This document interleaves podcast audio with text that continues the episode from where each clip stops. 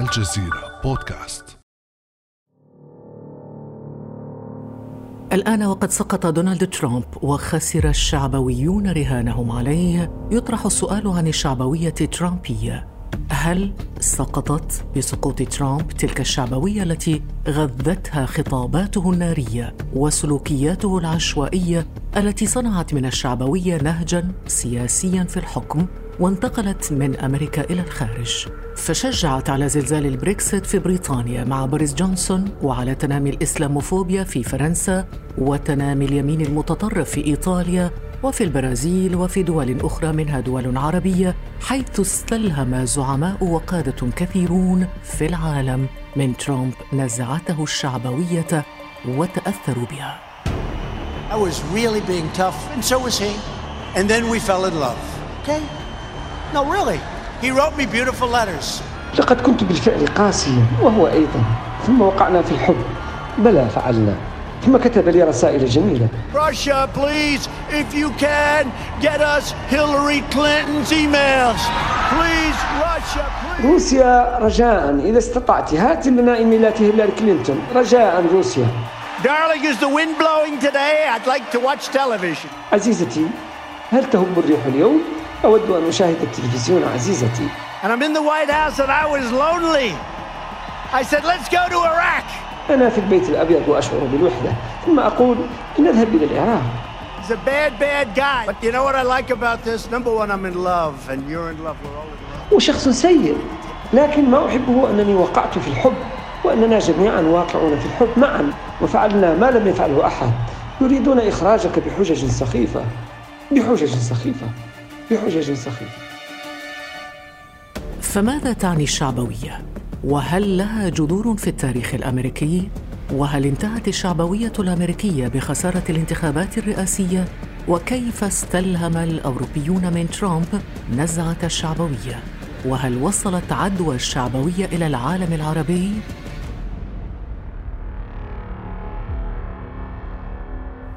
بعد أمس من الجزيرة بودكاست أنا خديجة من جنة.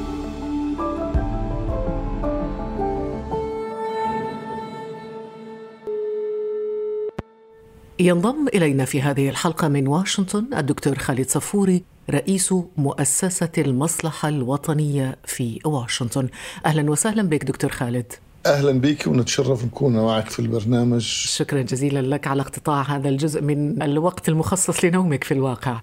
دكتور خالد صفوري طبعا أمريكا تطوي رئاسة ترامب لكنها لا تطوي حقبة ترامب. واضح أن ترامبية ستكون وستبقى قوة مجتمعية ثقافية سياسية قائمة لسنوات وربما سنوات طويلة. أليس كذلك؟ آه بالتأكيد ذلك. وكل الظواهر تشير على انه ترامب خلق شخصية في اللغة الإنجليزية يسموها cult personality شخصية له أتباع ويعبدونه. يعني السبعين مليون الذين صوتوا له على الأقل نصفهم من الذين يتبعونه إلى أي مكان. فالترامبية لم تنتهي وأعتقد أنه سنراها تلعب دور في السياسة الأمريكية لسنوات قادمة وسيحاول سياسيين آخرين تقليد ما قام به ترامب. يعني خسارة ترامب للانتخابات لن تؤدي إلى تراجع الشعبوية الأمريكية. ابدا لأنه هي مرتبطة بفوارق الدخل في الولايات المتحدة وكثير من الولايات التي كانت تاريخيا ديمقراطية قلبت جمهورية لأنه دفعت ثمن باهظ للعولمة والانتقال المصانع إلى الصين وإلى المكسيك وإلى دول أخرى. وحقيقة يعني نستطيع أن نختصرها في إحصائية نزلتها صحيفة الواشنطن بوست اليوم تقول انه السبعين مليون الذين صوتوا لترامب يمثلوا 30% من الدخل في الولايات المتحدة. وال 75 أو 74 مليون الذين صوتوا لبايدن يمتلكون 70% من الدخل في الولايات المتحدة. وهذا يعطينا فكرة عن أنه تابعين وهم تابعين لأسباب اقتصادية رغم أنه الحزب الجمهوري هو حزب الأثرياء في أمريكا. هذا يقودنا للحديث عن الشعبوية وتاريخها في أمريكا. هل نحن أمام ظاهرة جديدة جاءت مع ترامب أم أن لها تاريخا متجذرا في أمريكا؟ لا ابدا. التاريخ الأمريكي يرفض الشعبوية والنظام السياسي الأمريكي عندما تم تأسيسه وتركيبه تم تركيبه بطريقة تمنع الشعبوية وتم تقسيم السلطات في البلد بين المحكمة العليا والرئاسة والكونغرس وذلك من أجل منع أي تغيير فجائي في النظام السياسي والسيطرة عليه أو محاولة إيجاد توازن سريع في هذا المجال. ونظام الكلية الانتخابية معمول بالتحديد لمنع الشعبوية لكن ألم يكن حزب الشاي قبل صعود ترامب وجها من وجوه الشعبوية؟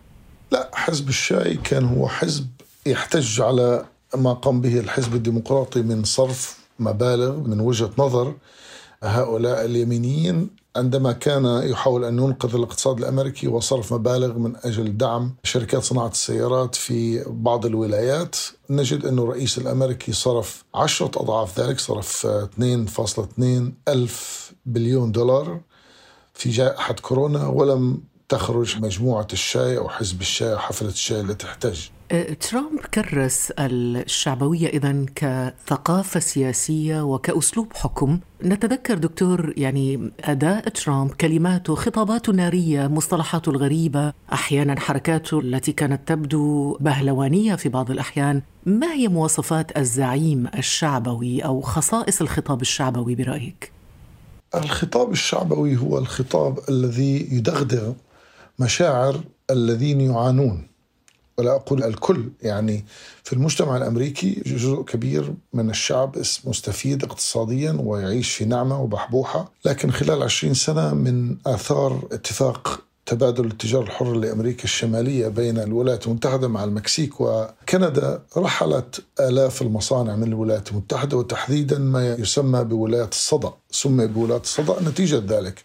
هو يمتد من بنسلفانيا وينتهي في ويسكونسن. هذه الولايات ولايات صناعية كانت عماد صناعة الحديد والصلب وصناعة السيارات. 80% من الأعمال ذهبت إلى المكسيك وجزء إلى كندا وجزء آخر إلى الصين. وهؤلاء العمال الذين تاريخيا كانوا يصوتوا للحزب الديمقراطي فقدوا وظائفهم واعتبروا أنهم ضحية الحزبين. هنالك شعور في الشارع الأمريكي أن الحزبين يتاجرون بالشعب الأمريكي فجاء ترامب بخطاب صحيح أنه جمهوري لكن خطابه اغلبه ليس له علاقة بالحزب الجمهوري. فكثير مما يقوم به الرئيس ترامب ليس له علاقة ابدا بفكر الحزب الجمهوري. أنا كنت الحزب الجمهوري. وأنت ابن الحزب الجمهوري دكتور يعني تتحدث عن خبرة بثقافة وفكر الحزب الجمهوري يعني هذا الخطاب الشعبوي الإقصائي احتقار السود تفضيل البيض احتقار المهاجرين ثقافه بناء الجدران. الفاصلة. يعني كل هذه الخطابات النارية تحريك مشاعر الجمهور استخدام الدين مهاجمة النخب وإذلالها هذا كله لا علاقة له اذا بالحزب الجمهوري؟ لا بالتأكيد ليس له علاقة بالحزب الجمهوري لكن علينا نتذكر أنه الحرب الأهلية في الولايات المتحدة قتل فيها تقريبا 5% من الشعب الأمريكي. لكن هذه الحرب في اعتقاد كثيرين أنها انتهت وخصوصا أهل الشمال. أهل الجنوب لا زالوا يتكلموا عن الحرب الأهلية ويرفعون أعلام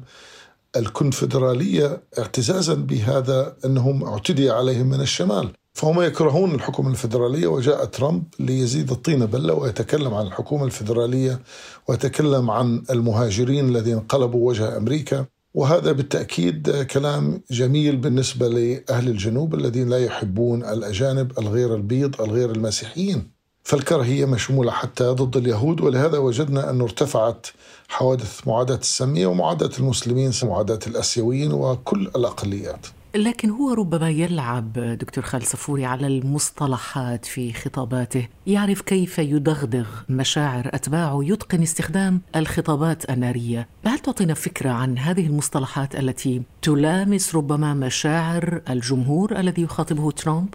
طبعا هو عندما بدأ بالشتم على المكسيكيين قال أن المكسيك لا ترسل لنا خيرة الناس هي ترسل المغتصبين والقتلة والسارقين. علينا لا ننسى اللاتينيين في الولايات المتحدة الآن يمثلوا شريحة كبيرة من المجتمع الأمريكي تزيد عن 20% أعتقد بين 24 إلى 26% والجزء الأكبر منهم من أصول مكسيكية فهو شتم هذه المجموعة والشريحة الكبيرة في المجتمع الأمريكي. وهو يعرف أن هذه الشريحة بشكل عام تصوت للحزب الديمقراطي وليس للجمهوريين فهو يعرف أن خسارته محدودة لكن سيكسب أصوات البيض الذين يكرهونهم. هذه الهجرة المتدفقة على الولايات المتحدة بطريقة غير مشروعة والفقير الأمريكي يعتقد انه هؤلاء المهاجرين يسرقون وظيفته وعمله.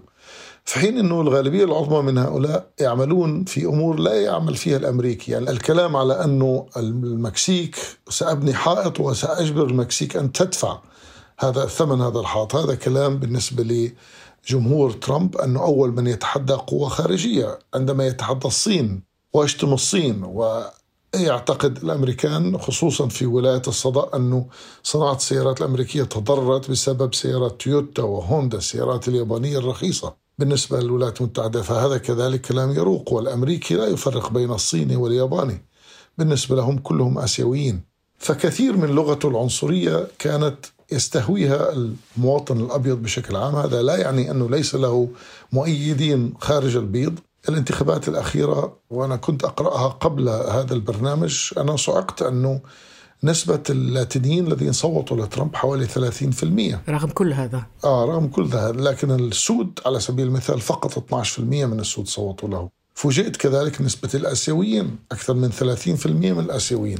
طب كيف نفسر هذا اللغز دكتور خالد؟ يعني رغم الاحتقار والإذلال والشتم كما ذكرت والسب والشتم والتجريح في خطاباته ما زالت كل هذه الفئات تصوت له. أضيف إلى ذلك دكتور خالد أنه ما فعله عمليا ترامب خلال سنوات حكمه هو أنه زاد الأثرياء ثراء وزاد الفقراء فقرا بمعنى أنه لو قارنا بين خطاباته الشعبوية والنتائج سنجد فرقا واسعا بين ما يقوله ترامب وما يفعله.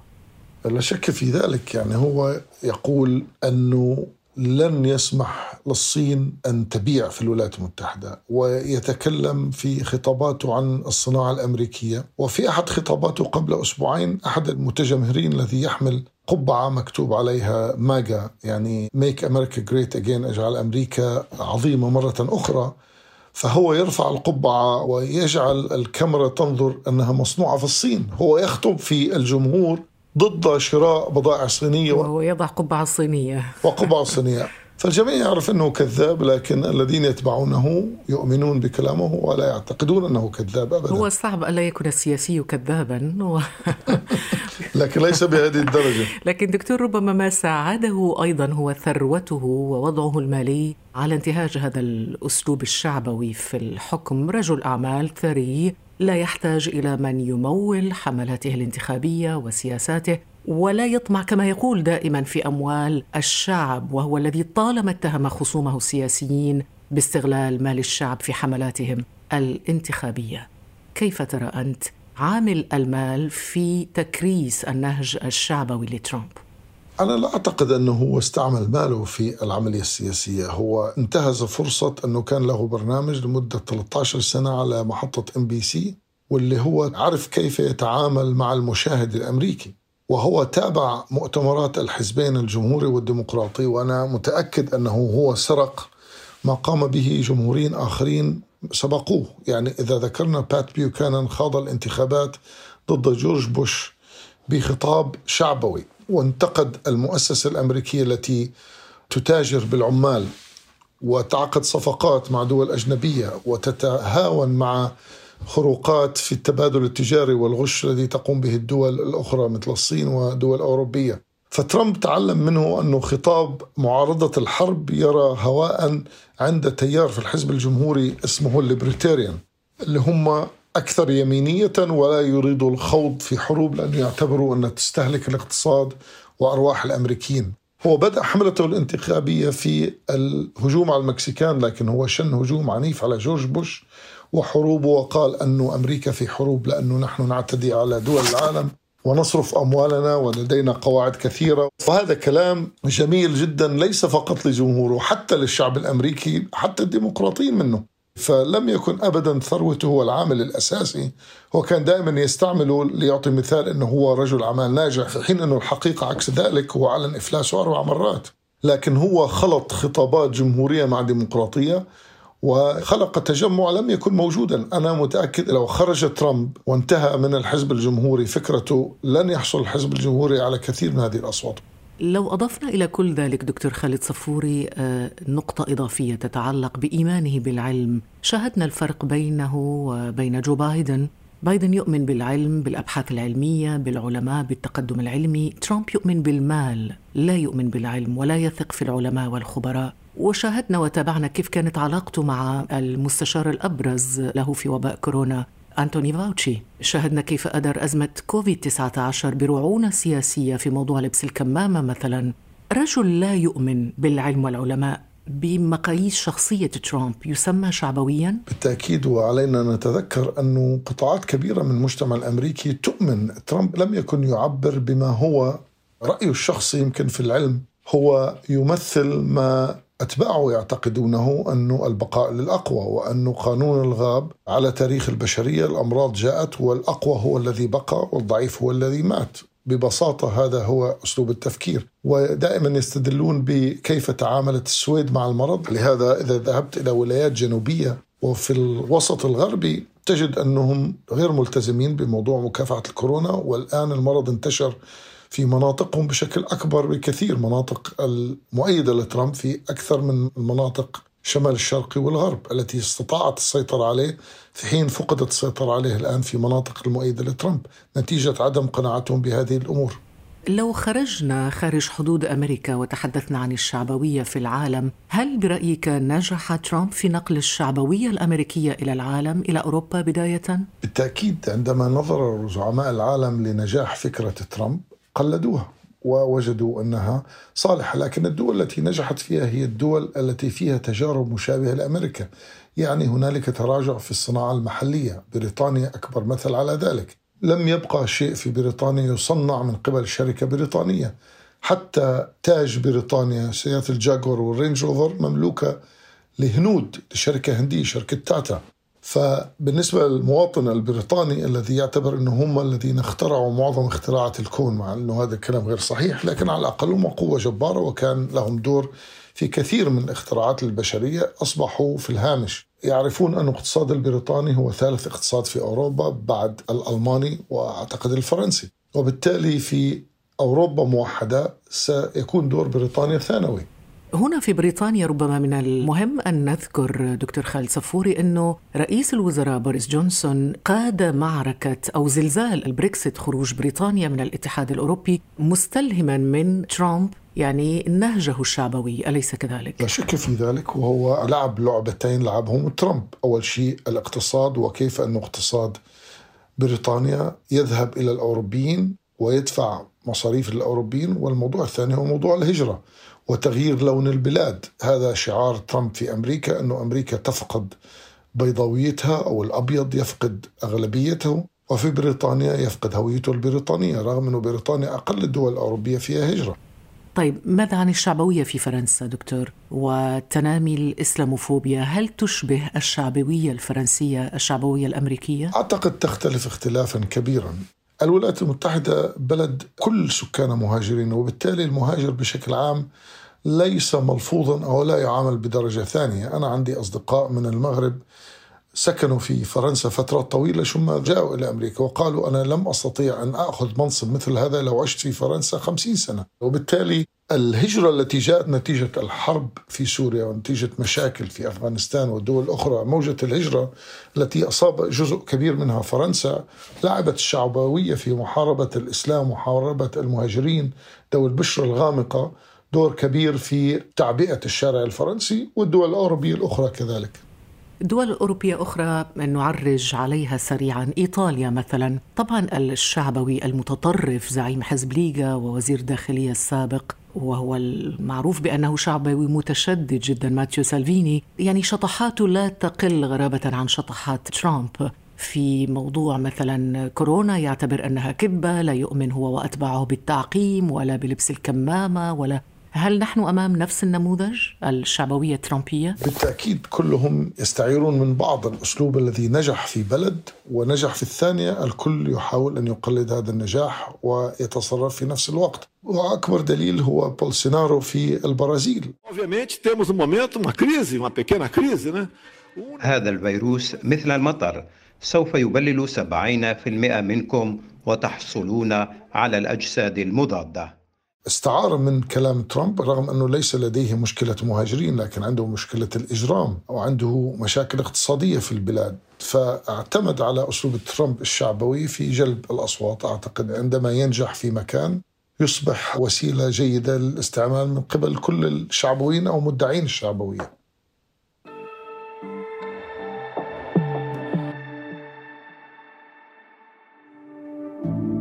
بعد أمس يأتيك صباح كل يوم مع فنجان قهوتك. لا تنسى تفعيل زر الاشتراك في تطبيقك لتصلك الحلقات الجديدة في الصباح الباكر.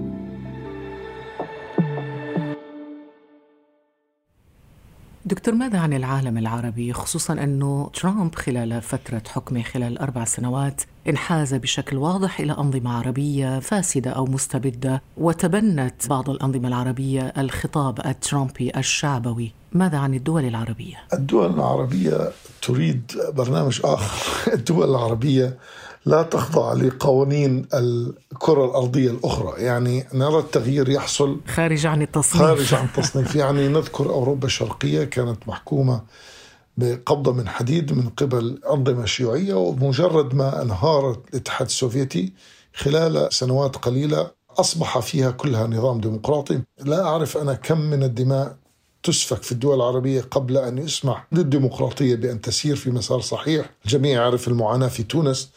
هنالك مؤامرة على الديمقراطية في تونس من أول يوم صارت الديمقراطية في ليبيا وأنا دائما أناقش في الولايات المتحدة عندما يقولوا أن أوباما خرب الدنيا أنه في ليبيا جاءت فوضى هذا الكلام مش صحيح. ليبيا بعد سقوط القذافي كان هنالك انتخابات وكان هنالك برلمان لكن الدول المجاورة تحديدا مصر ودول عربية أخرى لعبت دور في تفجير البلاد من أجل عدم نجاح الديمقراطية في ليبيا. ونفس الشيء تقوم في تونس والذي حصل في سوريا الجميع يشهد على الدمار الذي تم في هذا البلد من أجل عدم السماح في الديمقراطية. فأنا أعتقد أنه على الزعماء العرب أن يفكروا مليا، العالم لا يستطيع أن تخفيه الآن من وراء أسوار. الإنترنت فتحت الأخبار للجميع والجميع اطلع المعلومات مجانية الآن الإنسان من الصعب أن تقنع أي شخص أنه الهندي يستحق الديمقراطية لكن أنا مواطني لا يستحق الديمقراطية معظم دول العالم الآن باستثناء جزء كبير من أفريقيا أصبح فيها نظام ديمقراطي والدول العربية تقريبا في أسفل القائمة. نختم هذه الحلقة دكتور بملاحظة لا أدري إن كنت تتفق معي فيها وهي أنه في النهاية جو بايدن بقي كما هو وفيا لنفسه لأسلوبه لشخصيته وفاز مع ذلك. هل ترى في ذلك رسالة إلى القادة والزعماء الشعبويين في أوروبا في العالم العربي في العالم بشكل عام الذين يسعون إلى تحقيق مكاسب سياسية من خلال تبني خطاب شعبوي عنصري إقصائي مثل ترامب؟ طبعا كل الشعبويين يلتقون في شيء واحد أنهم يكذبون. فهنالك مثل إنجليزي يقول تستطيع أن تكذب بعض الوقت لكن لا تستطيع أن تكذب طول الوقت. رئيس ترامب وعد الناس في أوهايو وفي بنسلفانيا وفي ويسكونسن بأن تعود الوظائف وفي ميشيغان. ذهب إليهم قال لا تبيعوا بيوتكم المصانع ستعود. وأحدهم قال قبل أسبوع لأحد المحطات قبل الانتخابات بيوم لم أرى المصانع تعود لم يعود أي شيء.